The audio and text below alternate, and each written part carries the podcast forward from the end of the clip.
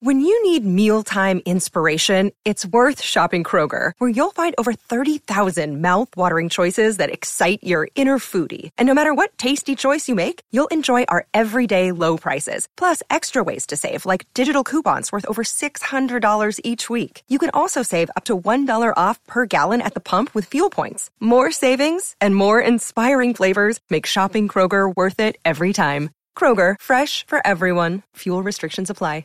Another day is here, and you're ready for it. What to wear? Check. Breakfast, lunch, and dinner? Check. Planning for what's next and how to save for it? That's where Bank of America can help. For your financial to-dos, Bank of America has experts ready to help get you closer to your goals. Get started at one of our local financial centers or 24-7 in our mobile banking app. Find a location near you at bankofamerica.com slash talk to us. What would you like the power to do? Mobile banking requires downloading the app and is only available for select devices. Message and data rates may apply. Bank of America and a member FDIC. The following is a Podcast One Minnesota production. For those who simply can't get enough talk about the Vikings, we present Bonus Chatter. Bonus chatter about your favorite team that's unscripted, unfiltered, and uninterrupted. This is another edition of 1500 ESPN's Purple Podcast. Welcome to another edition of the Purple a Podcast. Goessling out this week as he is uh, taking some vacation time. So it's Zulgad and Coller with you. And Matthew, let's start off with the uh, curious case of uh, the kombucha drinking Michael Floyd. So Michael Floyd uh, went to Arizona and had his hearing this past week, in which case he got off pretty lightly, in my opinion. He gets a day in jail he gets he's going to have to serve the last five days of, of, his house arrest, which was going on anyway, and that's it. But then you saw a story, Pro Football Talk, I believe, broke this that Michael Floyd actually has had his hearing with the National Football League already. And after you read that story, I think there's a, a decent chance here that he not only gets a suspension, but it might be really lengthy. Well, if you look at the uh, policy that the NFL and players have agreed upon with the substance abuse, uh, Michael Floyd's BAC cleared the threshold that's written out in the agreement for the substance abuse policy by actually quite a bit. Yeah, which is that, not good. That if you get a DUI of 0.09, say, with your BAC, blood alcohol content, is it blood? B, yeah, blood okay, alcohol content. Yeah, okay. So if you get if you get a 0.09 you will get a two game suspension. It's pretty well laid out there. Yep. But if you go higher than 0.15, there is some pretty ambiguous language there that allows Roger Goodell to kind of do whatever he wants. So if you add that, where I've seen other guys get four games for something like that, where it was higher, uh, but if you add that with now a violation, I believe that um, him being given another day of jail is the court saying, we don't really believe your kombucha tea defense. Mm-hmm. It's not that bad what you did, but we're not buying that you drank some bad tea that was in the sun for a little while. So you're going to have to spend another day in jail. Well, the NFL could look at that as a violation too yes. of even their own policy.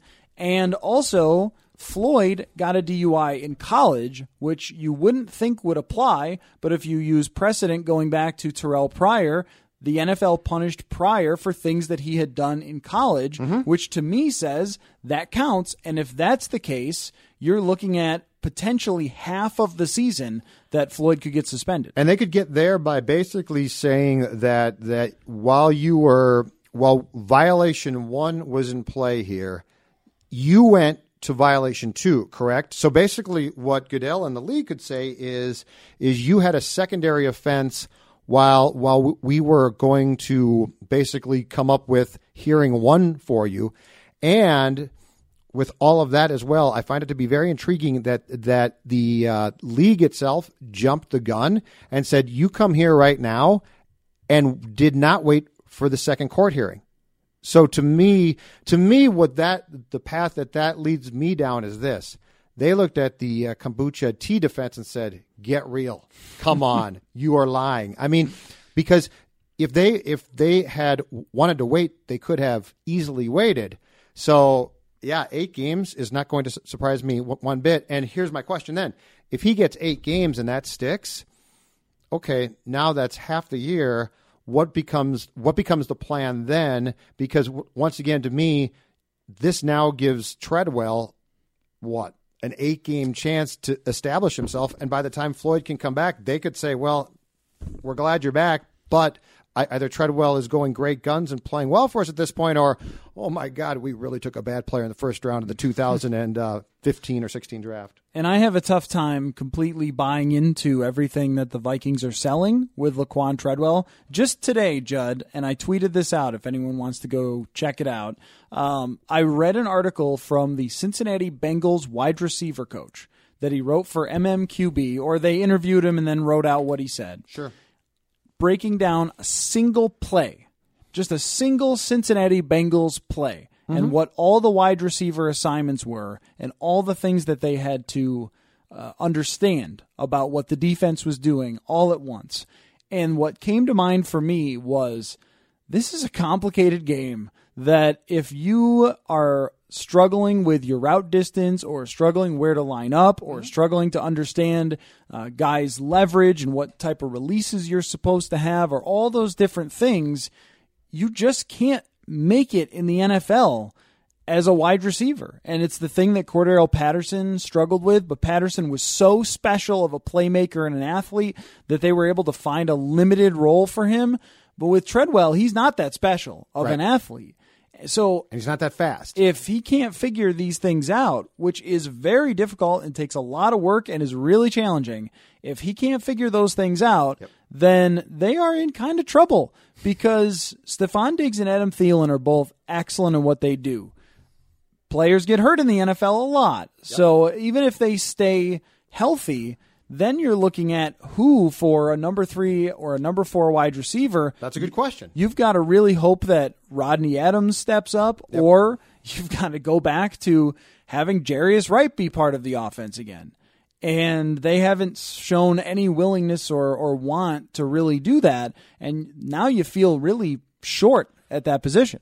So do, do, we we need to backtrack here too and say that we now think that the reason why the Vikings uh, went so hard in their defense of Floyd was not uh, to basically help him in, in, his hearing in Arizona, but was proactive with the league itself because the league had its hearing. That's important to me because they basically probably have decided. He then goes to the authorities to have his day in court again, gets slapped with, you know, a day in jail, which isn't great, but it, it's not certainly as bad as it could have been. But do we now think that the Vikings probably were, were proactive because they're saying to themselves, "Uh oh, the league's going to come down hard." But if we say, but if we say we encouraged it, that might help. I mean, that leads me down the path to believe that the Vikings are expecting the worst and are hoping to God that the league now says, well, if the Vikings have kombucha tea on tap at Winter Park, that might change things. Yeah, and I'm just I, guessing here. Eh, no, I think that's very possible. But if we use the New England Patriots as uh, our judge for this, I would say that the Patriots came up with all types of explanations for how those darn footballs lost their uh, they lost their air because it was cold or they lost and that's their Tom, air because Tom Brady right. who the networks want to see playing every single Sunday. So yeah, yeah. that's a good point. Because I mean the one thing that came to mind for me was I don't know they got the Super Bowl this year in Minnesota and maybe that earns you a little bit of good faith but I don't think so at all. I think with Goodell that he doesn't mind coming down hard on guys, and with Floyd having this past history, and then as severe as the DUI was, mm-hmm. my expectation is now six to eight games, and that they would be very lucky to have it be anything less. And, and it might go eight to six. Like they might give him right. eight and get it down to six.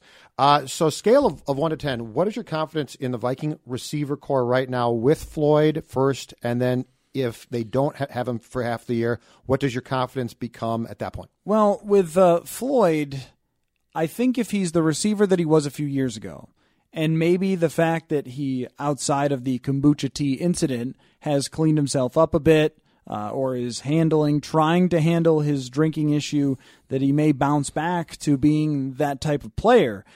And with him, that is a really nice weapon because what you're trying to do if you're the Vikings is throw a lot underneath, complete five, six, seven yard passes, get some yards after catch, open up the defense a little bit with a deep man, which would be Floyd, to set those passes up underneath, and especially to your running backs as well. But without that deep threat, that becomes a lot more difficult where teams can basically say, all right, well, you can't really beat us over the top. Diggs and Thielen both can do it, but they're not just a pure deep threat that's going to be going down the field every single time. Mm-hmm. If you're not going to be able to send a guy deep over the top of us, then we're just going to put you in a bubble and let you throw underneath and tackle you, and just like many teams did last year to the Vikings. I think it's it really hurts them. It's the reason why they decided to go after Alshon Jeffery and offered him a contract. which was and incredibly telling. yeah, I thought so. Yeah, Eh, but even if Laquan Treadwell was doing well, you'd still be looking for somebody who could go deep and stretch the defense a little bit. Without him, yep. there is not a guy. I think Stacy Coley has some potential there, but you're talking about a seventh round pick, and I just kind of who knows with.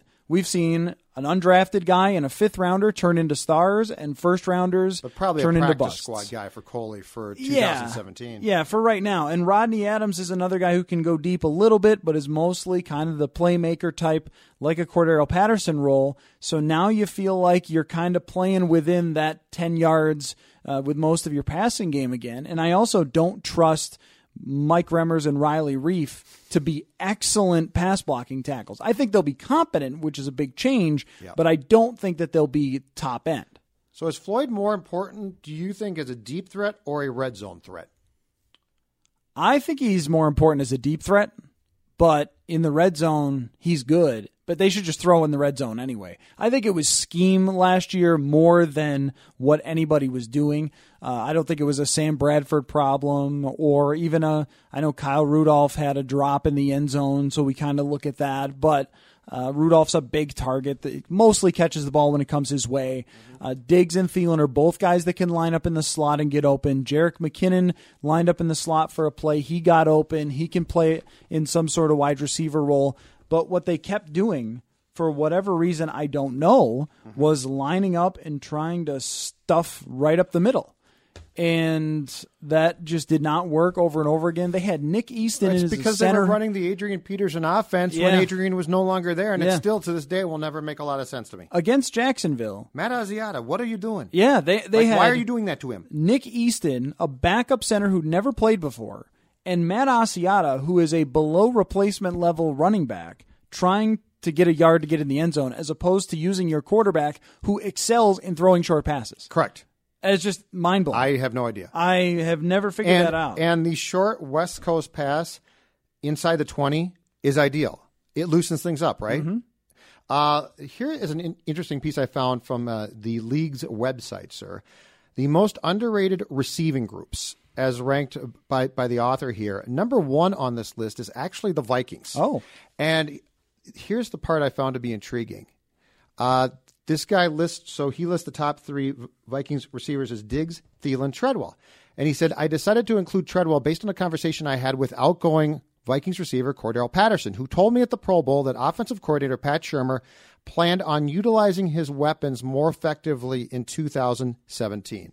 That to me is telling. It I it's not that I think that Patterson's a great football mind, but I do think my expectation to go back to what we just said is this. I think the change to Shurmur is going to be very important here. And this is Norv Turner's had a long career. And Norv Turner at times has been very good. So don't get me wrong. This is not bashing Norv. But to what you just said about attempting to run the ball last year, even with Peterson out, all of those things. If you look at this offense now and say, instead of saying, these are my principles, right? You say, what can we possibly do to utilize the personnel? That's a huge first step. And that's the one thing that I didn't think that they did last year consistently. I thought they did sometimes. But if they are going to say to themselves, okay, this is our groups, this is what, what we have personnel wise now, let's put it to good use, mm-hmm. it's going to make a huge difference. Well, and there's a couple of guys that can benefit greatly. And really, that what you just said is one of the arguments for keeping Cordarrelle Patterson around. By the way, I mean, if you were to go back in time, You're right about that, yeah. Yeah, I mean, I know he's not a deep threat. Maybe the thing that they like about Michael Floyd is this: if Adam Thielen gets hurt and is out six weeks, you can move Michael Floyd into his spot, and you're fine. Or maybe he would have been on an outside. I think he'll probably be on the outside, and either Diggs or Thielen will line up in the slot on almost every play. That's that's how I kind of see it going. Mm-hmm. But you can move Floyd different spots because he is a smart enough player and he can get offenses down and he can go where he's supposed to go and things like that, and, and he can handle that. But if you were talking about moving Treadwell into a slot that doesn't quite fit as well, or if you were talking about if you brought back Cordarrelle Patterson, moving him anywhere except for the slot or in the short pass role is pretty much impossible.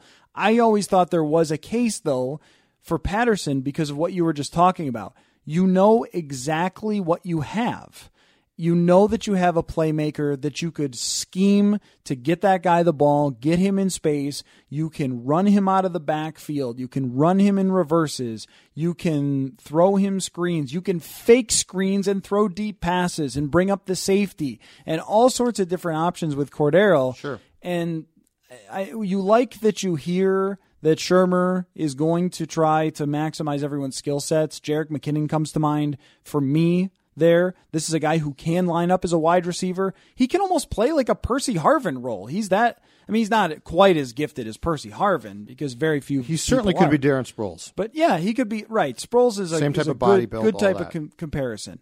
That he can play that sort of role. Yep.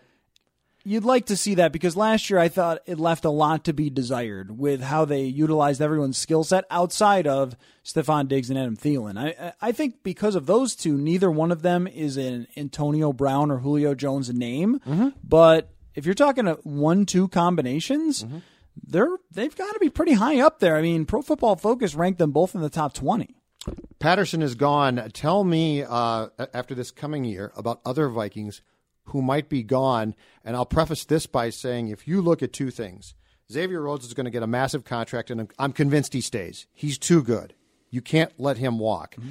And the conundrum becomes this you're going to have to pay a quarterback. So if the Vikings sit down uh, Maybe. in in February, Maybe. well, Unless okay, I'm going to go back. out on a limb and say I'm convinced that they are going to have to pay a quarterback because So why why are you so negative about Teddy's knee then, Judd? uh, I am negative about it because until I see, until I actually see him practice football and play football, Mm-hmm. that I am not convinced that you can come back. I saw, I covered Culpepper, and in 2005, Culpepper against Carolina took a brutal hit, and his knee blew up, and he was never the same. And my understanding is what happened to Culpepper is probably not all that close as Teddy. Teddy's is worse. So Daunte Culpepper was never close to being the same guy. So this being said, I will be convinced that Teddy can play again when Teddy plays a- again. Um, but the point is that the Vikings are going to have to sit down in February and very likely have to make some tough decisions as far as potentially restructuring or cutting guys. And you've got a list of guys whose contracts might be an interesting issue after 2017. Yeah, uh, these are all players who have very little dead money, under $2 million of dead money, so you could pretty much cut them and walk away and feel totally okay with yourself. Like you're, you're not getting stuck with a big dead cap number for any one of, any of those guys. Uh, the first is Anthony Barr, who we talked about a little bit on the last Purple podcast, just about their options there. The big thing with Anthony Barr is you either pay him $12 million or you cut him. Barring injury, yes. Yes, barring injury. Now, if he has an injury like Sharrif No Floyd, intended. but- uh, I think you did intend. no, I that. did not. I was not going Matthew Coller. All right. I said barring injury, and then I thought, my God, I just said that. I'm Ass- kicking myself. Assuming that Anthony Barr d- does does not have an in, an injury Okay. like Sharrif Floyd Yep. that would uh, have him be on. Um, the, And you said that's it- twelve million. that would be $12 million because he's being paid like the outside edge rushing linebackers. So what they do is they take, what is it, the top 10? It's like the median Five, of I the top think. 10 or top five. average amount. And that's what you get for your fifth year option. So you're talking about the Von Millers of the world, right? And how much they make. So he'd be making 12 million for one year. I think there's a very good possibility they decide to cut him instead. Okay. And, and if they cut him, zero dollars cap hit that they have to take. Uh, the next one is Alex Boone, six point seven million dollars for him, zero if they cut him. Okay. Uh, we have Andrew Sendejo as well, Oh no, not him. Brian Robison, Ev- Everson Griffen, And Brian's probably. I would guess this is Brian's last year. either his last year or may restructure to keep him around, but he may he may even retire after. That's that's my thought. What's Griffen's uh, salary? Can See, you tell? I haven't written that down yet. Okay, because Griffen would be because he's a guy that I would think that you wouldn't wouldn't want to do that to, But uh, Barr, Sendejo, Robison, Not unless somebody else shows up this year out of nowhere. Sure. Unless uh, Stephen Weatherly turns out Yeah. to be, you know what I mean. but you've developed Griffen. he's and, so good. And he's too. really, really. He's one of the, he's one of the most dominant and he players. and Hunter at the ends could be incredibly tough. Yeah, he's set to make 8.4 next year on the cap. Or I'm sorry, Everson is 9.7 on the cap. So he's got a big number Yep. with 1.2 dead money. That could be a restructure. Okay. There's a very good possibility that and that could be a deal where you you go to him and essentially say, "We'll give you a longer term again." So we don't have to absorb the immediate hit for 2018. Okay, Correct. Sure, You also have uh, Kyle Rudolph, Linval Joseph, and Latavius Murray. this is interesting. Rudolph, Linval, Yep. and Latavius Murray. Yep. But Linval's not making that much. The guys that stick out to me that I think have a very good chance of not being around, Yep. Alex Boone, I think, could go. Uh, because you can probably replace him with a draft pick. Danny Isidora, they drafted. and this if your year as a tackles and if your tackles are good, your your life becomes much simpler off the bat. Uh-huh. I'm and, with you on that. And 6.7 is a ton to pay for a guard. Yes, it is. Yep. I would almost mark him down as restructure at best for Alex Boone, but considering that he's been around a while too, I think he'd walk on you at that point, don't yeah, you? I think I think he'd probably want to be cut. Okay. Kyle Rudolph is the one that's really interesting to me Mm-hmm. because Rudolph has had a pretty good career here. I wouldn't say that he's put himself in the upper upper echelon of tight ends, but he's reliable when you throw him the ball. Mm-hmm. If you're looking for 8 to 10 yards, he'll usually catch it and you won't get much more than that. And what's his price tag? His have that in price front of you? tag next year is 7.3 million. He's gone then. At that, he's gone. And Unless they- he restructures. and they can move on from him for 1.3. So I think drafting Bucky Hodges, Yep. part of that is we're looking for a guy that could be a little more dangerous that might be able to replace Kyle Rudolph for almost nothing. Okay. Latavius Murray would save $5 million. You'd have to pay $1.2 million.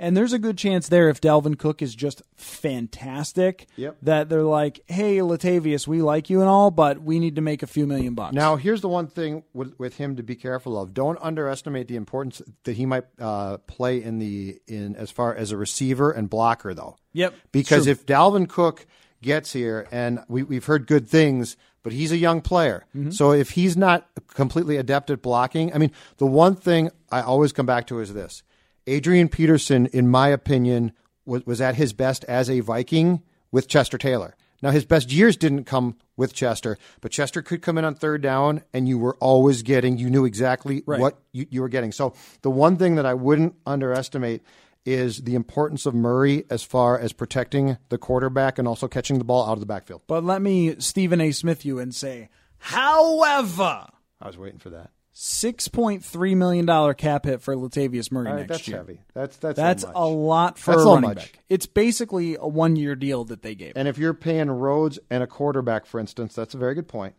Uh, then if you're looking to cut the fat anywhere, e- even if you like his role on the offense, you're going to say 6.3 for a running back is, is kind of a lot. Good point. And Andrew Sendejo, no dead money to cut him, $3.5 million.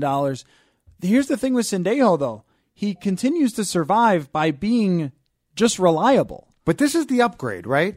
Are you never are, are you ever going to go out? I mean, I'm not even saying that you cut Sendejo to save. Are you ever going to go out and spend on that position? I mean, do we do we comprehend? I mean, the Vikings know this. Zimmer's talked about it. How much potentially havoc, potential havoc that Harrison Smith could cause if he was playing by a good safety? Like he's always playing by these guys.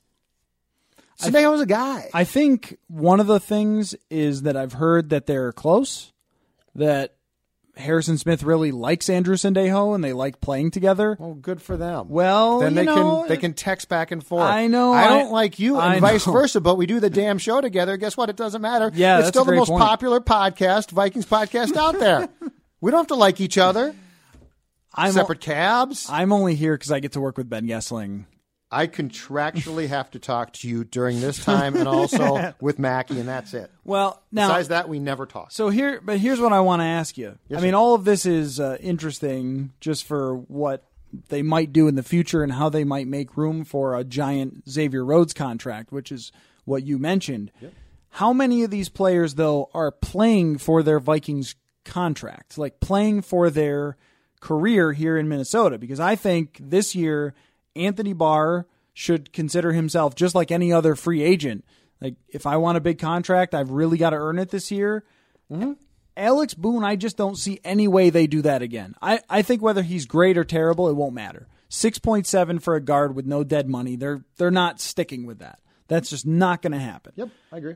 Sendejo, I think, is one of the players who is basically playing because if you're at 3.5 million and he does a good job this year and their safeties are great, then you're sticking with that.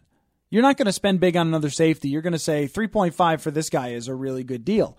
I do think Rudolph is one of the guys who's playing for that. And if there's going to be somebody who slips statistically from last year, he's had a career high in catches. Yep. They have tried to add these other wide receivers. They should be throwing a lot more to their running backs than they did last year. Sure. I mean, we talked about this a little bit. In Philadelphia, I mean, they were they threw over 100 passes to the three running backs. I wouldn't be surprised if it's that way again here, which I think will take quite a bit away from Kyle Rudolph. I, I think um, for sure restructures, if not outright cuts on this list, are Boone, Rudolph, for sure. Murray might, to your point, might have to restructure. Here's my question. Aside from Sam Bradford, is Anthony Barr second on a list of guys who are playing for for where they're going to be considered mm-hmm. as far as I mean, Anthony Barr it just amazed me. Two years ago, I sat on this podcast and said, "This this man is the linchpin of this defense," and we knew that the defense was getting good. And I raved about what he could do and the different things he could do and how the head coach loved him. And now I come back to: Is he the Sam Bradford of the defense in this sense? We don't know who he is, and there's a chance that after th- this year, the Vikings are going to say, "Yeah, that's it." Mm-hmm. I mean, this guy was this guy's a first round pick. He's a top ten pick. This is no if they cut bait here, this is no small thing. I mean, this isn't a fourth round pick who you thought was good and now he's not. This is a high draft pick who you potentially, I guess, could say it didn't work. That's a big deal to me. He was playing two years ago like one of the superstars of the league. Yes. Like you would have said, who are the linebacker superstars who are up and coming in 2015? Khalil Mack, Von Miller. I said Jason Taylor Ja- type. sure, yeah. I mean, I said that's that's who he reminded me of. his name would have been thrown out there with that caliber of star player. Maybe not the absolute biggest defensive star in the league, but way up there. And now the way we look at him is his future is completely unclear. And I wrote a piece earlier this offseason about making him more of a pure pass rusher this year. Uh-huh. One of the things they didn't do, though, because I would love to see him and Everson Griffen and Danielle Hunter all line up on the D line at the same time. Maybe with Tom Johnson as your DT at that point, if it's pure passing situations, That could be interesting. I would be interested in having him do that. I think he is still a very good pass rusher, even though he didn't get a ton of sacks last year. He scored pretty high from Pro Football Focus. His pressure rate was still pretty solid. Mm-hmm. I wonder if they should have in this offseason considered finding another linebacker as a just in case. The one that came to mind for me was actually Eric Kendrick's brother.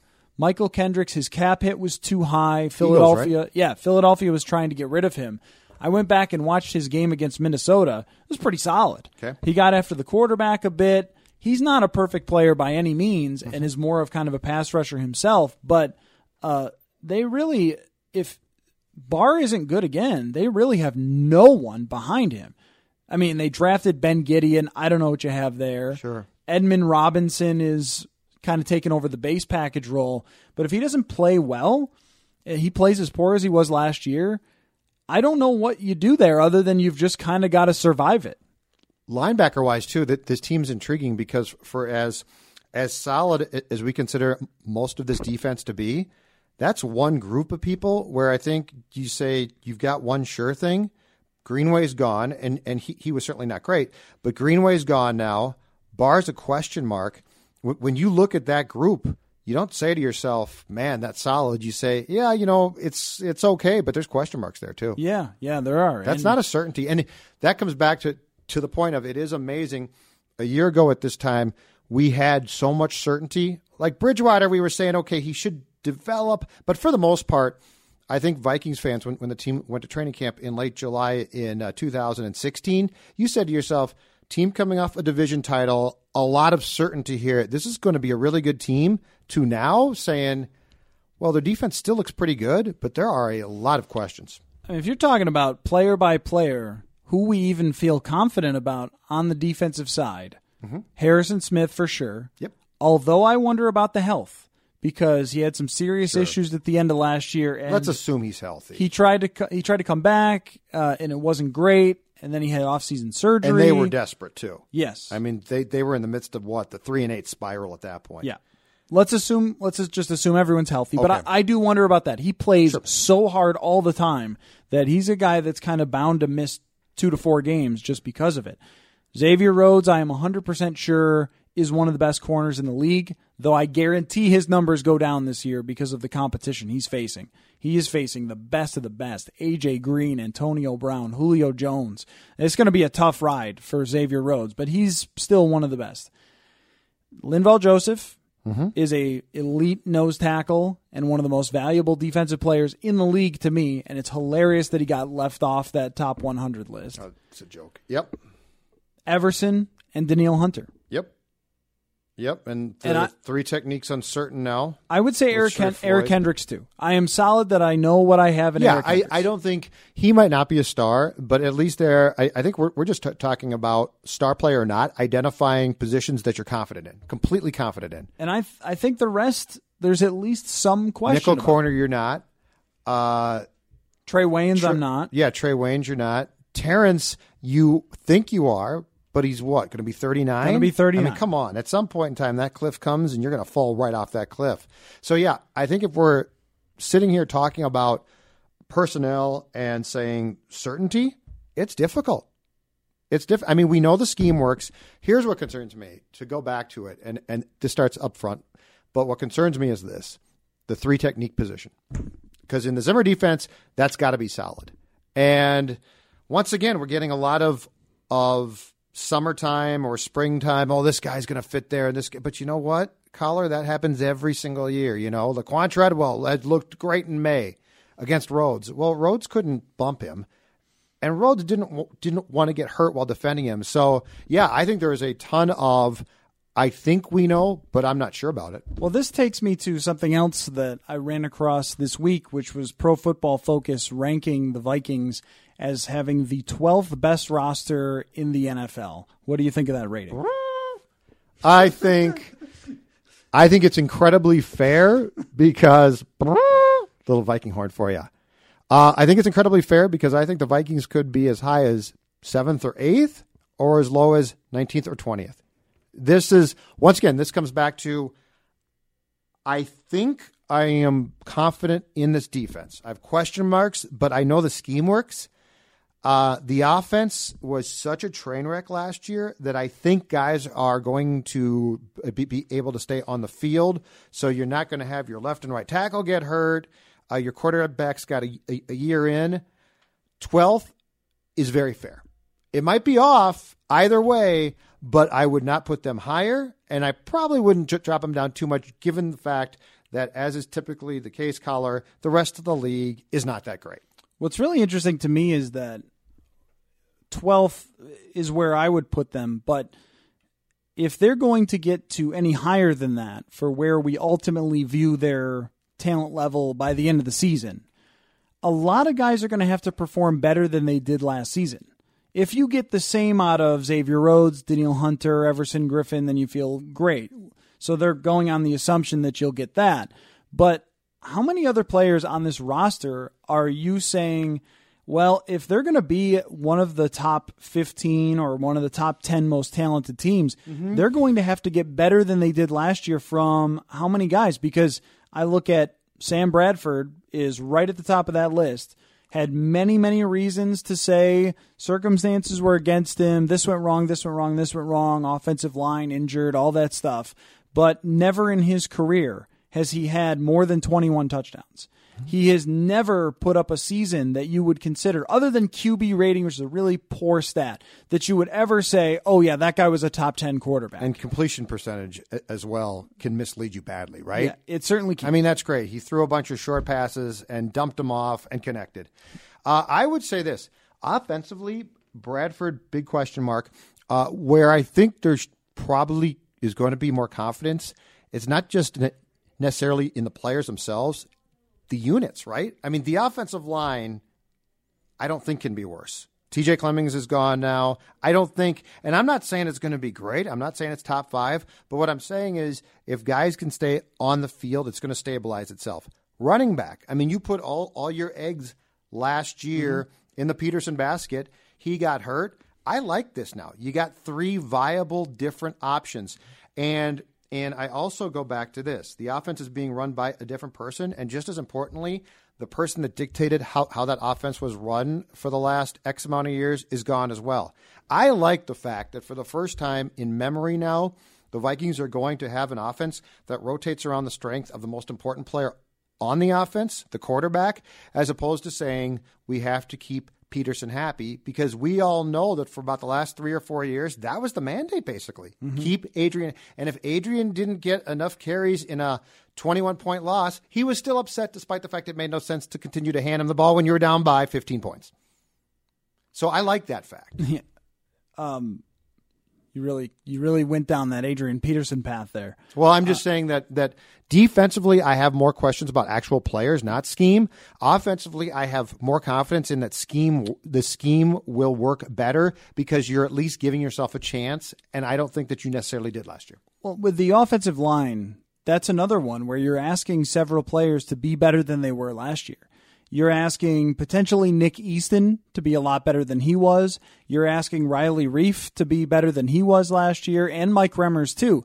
They were both playing out of position, which I think may have had a, a pretty big impact. I don't, I think we just think of guys as tackles, like yeah, just throw them over there, throw them over there. It's like the complete opposite technique. It's like moving a left defenseman in hockey to right defenseman, or Your brain doesn't work that way. yeah, saying, "Hey, right fielder, just go play center field." Like there's adjustments to be made, uh, and at the highest level, that's pretty tough. And Mike Remmers cannot face elite pass rushers. That he just does not have the skills to go up against the Everson Griffens of the world. And when he does, he usually gets his face beat in. But that's only if he's at the left side, right? He Right. he's reasonably decent at the right. But again, what you're asking for is you've got to be better, you've got to be better, you've got to be better than you were last season.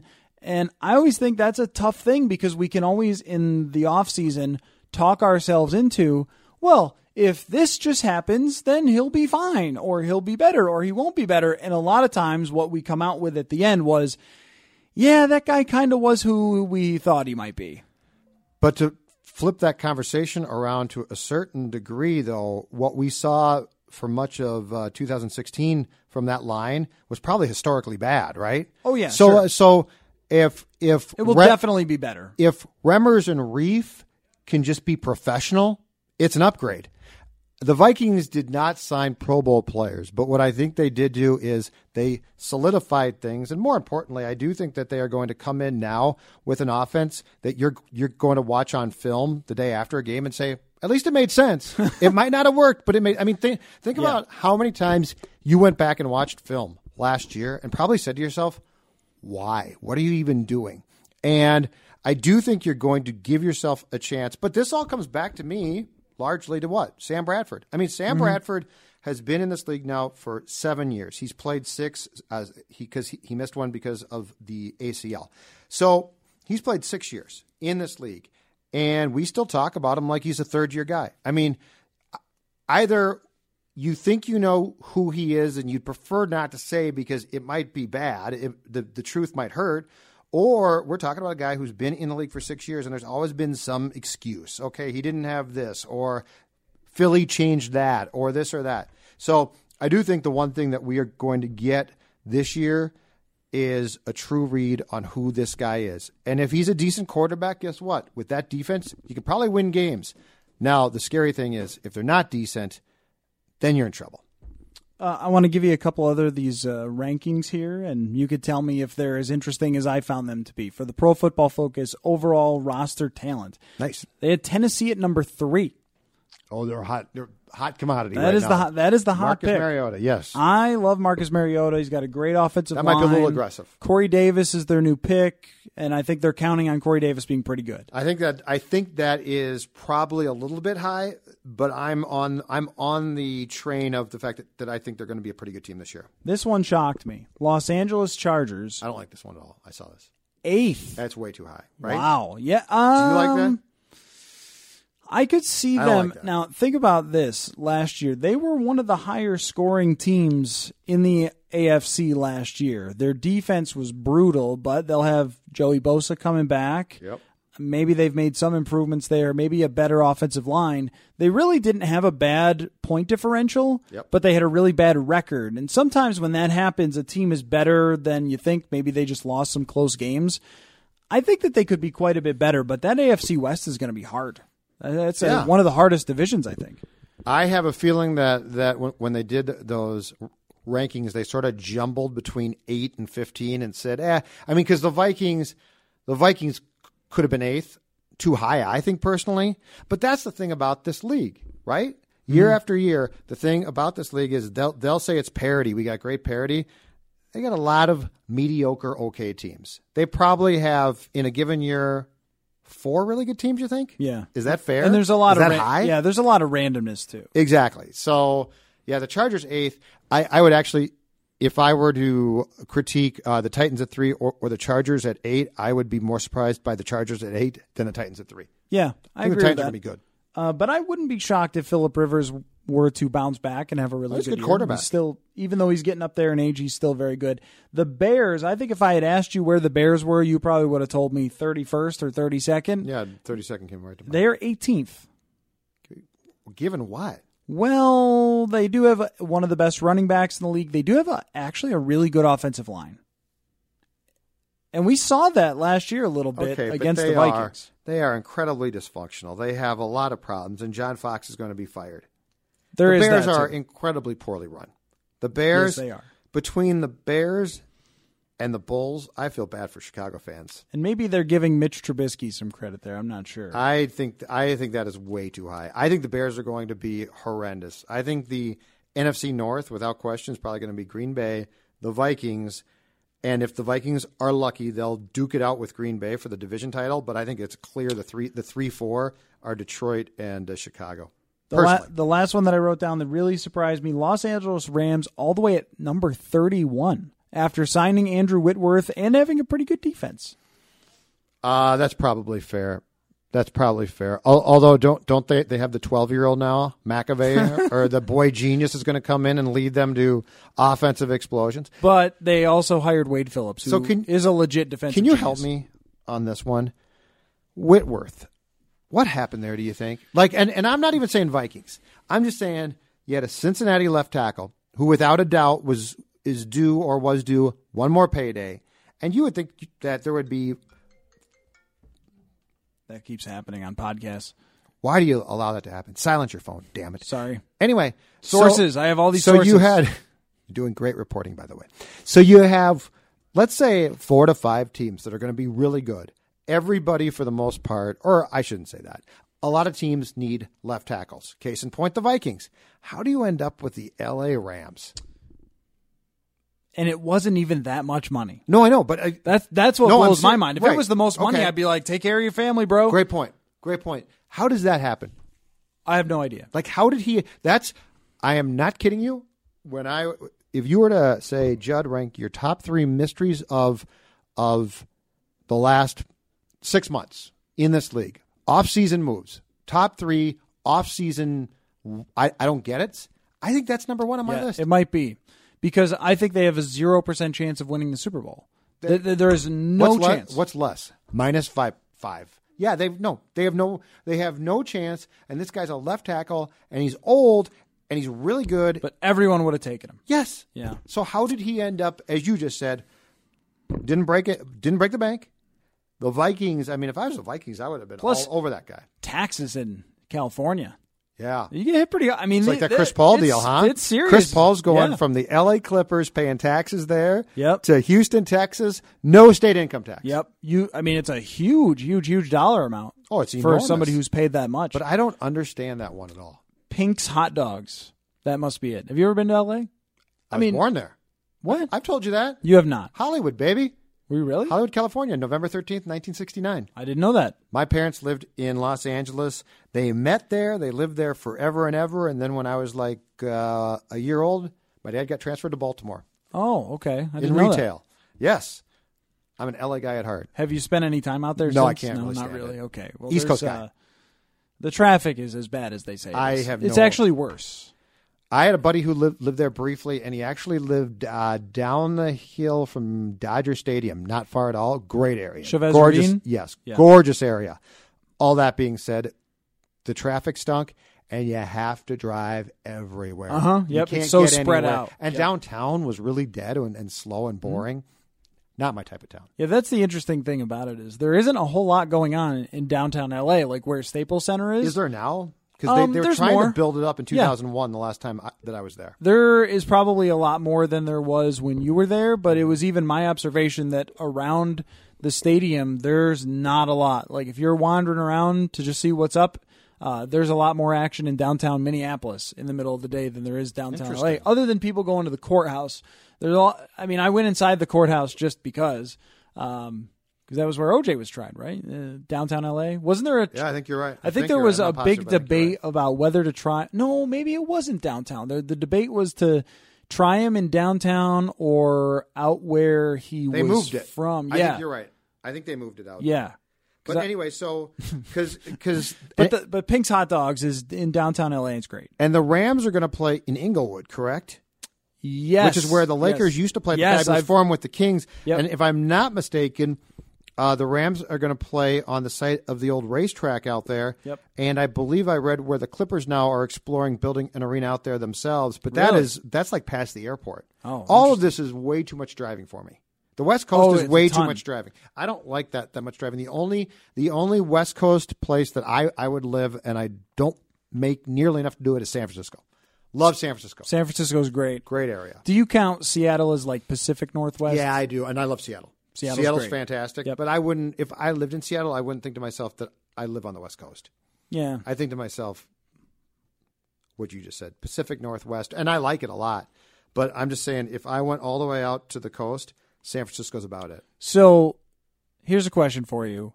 Then, if you were Andrew Whitworth and you had offers from almost every team to come play for them, Yes. I mean, there are a handful of teams that have left tackles locked in, but let's say you had 20 offers. Yep. Which team are you playing for in the NFL? Oh well, if it Where was, where do the Vikings rank on this list? if if I'm him, honestly, probably fairly high. I get well. Here's what I'm thinking. If I was him, so I'm taking into account potential of team, city, area, state, blah blah blah. Giants would be near the top of my personal list.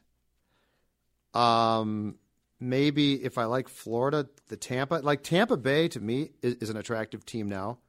Good place to live. I, I personally like it. Jets stink, so no on the Jets.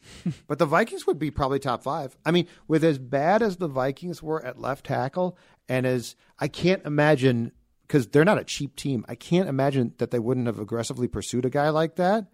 The Vikings, the Vikings would would be top five. And if I liked Cincinnati, why wouldn't I like it here?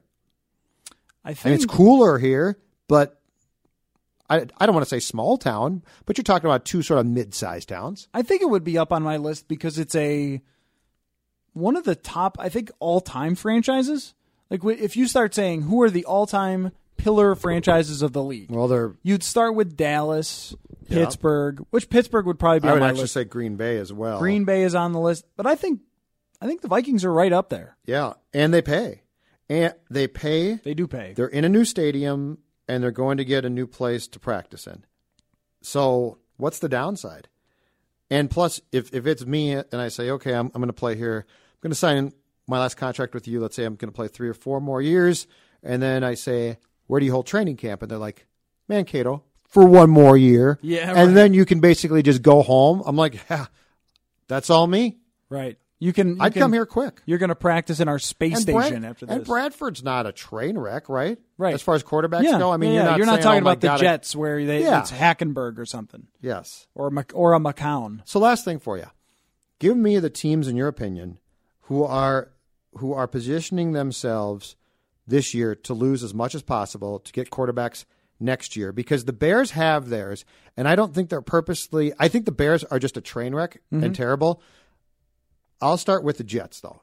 The Jets are doing their teardown is a fantastic job. They they have taken the 76ers blueprint and applied it to the National Football League. Yeah, I think yes, they're uh, the 49ers and Yep, good one. the Cleveland Browns. I still think are in that mode. They signed some offensive linemen, and I think they have one of the best offensive lines in the NFL now with Joe Thomas leading that. But they also signed some other guys too, so they're pretty stacked up there. But Quarterback, they're they're yeah, if they're playing Kizer as a rookie or Brock Osweiler, you're you're looking at three, four wins there at most. I think those are really your only teams. You know who is missing the ball by not doing it is Yep. Jacksonville. Like they've they've got some talent. Like on defense, Jalen Ramsey's a pretty good player, but Blake Bortles is a disaster, and they need to find a new quarterback as soon as possible. They they would be way up London, way right? up to the top of my list. Huh? I said you you mean the uh, future London Oh, the- the franchise, London don't you? Jaguars? Yeah. the London Jaguars. I, I don't know that that owner necessarily gets it. Now the Jets guy No, but doesn't either, what, but I like what they're. I, I like the fact that they just abandoned all hope and that they're making sure they're going to be as bad as possible. I think they have they had a bad coach for one, Jacksonville. Gus Bradley, Yes. who's now the defensive coordinator for the Rams, right? Maybe he's just the guy who's a coordinator. Sure. Uh, defensive coordinator for the Rams is Wade Phillips, I think now, isn't it? Oh, I thought you said he was with the Chargers. I get them all confused. Oh, I uh, yeah, no, I think he's with the Rams. Rams, okay. but it might be, but Bradley might be somewhere else. or then he might be. saying, Yep. Anyway, I forget what the point. Oh, with Jacksonville, I think Yeah. th- I think they've built a nice roster.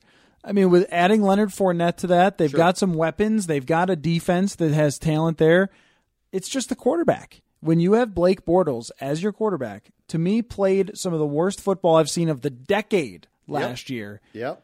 That's it. But Coller, that- the that's thing. that's where you're going to Yeah, lose a bunch of games. But you took him so high that this is Yeah. the bound and Yep. determined Yep. that you know, come hell or high water, they are going to show that he works. Uh, Gus Bradley, current uh, current defensive coordinator for the L.A. Chargers, okay, I think we got the not the Rams, but yeah, but he is. That's that's the death of a guy like that, Yep. right? Blaine Gabbert, same team, gave him every Right. chance. Spot Just- Christian Christian Ponder here, And you all of can't that- you can't bring yourself to say we bleeped up. Yep, it's just bad luck usually though. I, the way that I always look at those is that's just pure bad luck. You draft these quarterbacks, some work, some don't. Right, but how quickly do you decide? How quickly do you decide it's bad luck? It didn't work. Yeah. we have to Yeah, cut yeah. bait. I just I'm saying that I wouldn't look at the ownership and say, "Oh, they're a mess because they got those wrong." When anybody, anytime can get it wrong because it's bad luck. That's how it works. He bought a team in Jacksonville, Florida. Well, there's that. They put a swimming pool in because the they, can't Bowl. draw fans. They that is the worst awarded Super Bowl in the history of Super Bowls. Did you see? Buffalo would have been a better choice, and Jacksonville. You know why they went to Jacksonville? Because the L.A. thing got all screwed up, and Mm-hmm. so they didn't go there. Going to Jacksonville, Florida. I mean, I get it. Green Bay has a franchise. They've had it forever. It's a great franchise. It's really cool. Buffalo, New York, same thing. Long time franchise. But you purposely in the 1990s said, "Uh huh." Jacksonville, Yeah. which is essentially a southern suburb of Atlanta, which already has a team. You know, Tampa Bay, Miami, God bless them, they deserve teams. It's great. Jacksonville, It's a bad choice. Jacksonville, I mean, Houston is a horse bleep town. It's awful. I hate it. But I get why they have a team. No state income taxes. It's huge. Makes a lot of sense for Houston to ha- just because I don't like Houston doesn't mean that they shouldn't have a team. Jacksonville, I would pluck that sucker out of there so fast to make your head spin. I got nothing else. Got nothing for me? No, I got nothing And else. nothing else in our notes to go Other, through? I mean, I'm with you in the Jacksonville It's just a terrible But city. but they also have Jaxson de Ville, who is their mascot, who I would say is one of the best mascots in all of pro sports. okay, next week that's what we should do. All right, we next will. week because we did we did jerseys last week, right? yes. Okay, let's next week. Let's do mascots. Purple Podcast. Uh, Goessling, I, Goessling, if I'm not mistaken, will return next week. Although I think I'm off. I, I don't think you're just off guessing. or not. Coller, Zulgad, whatever. Bye.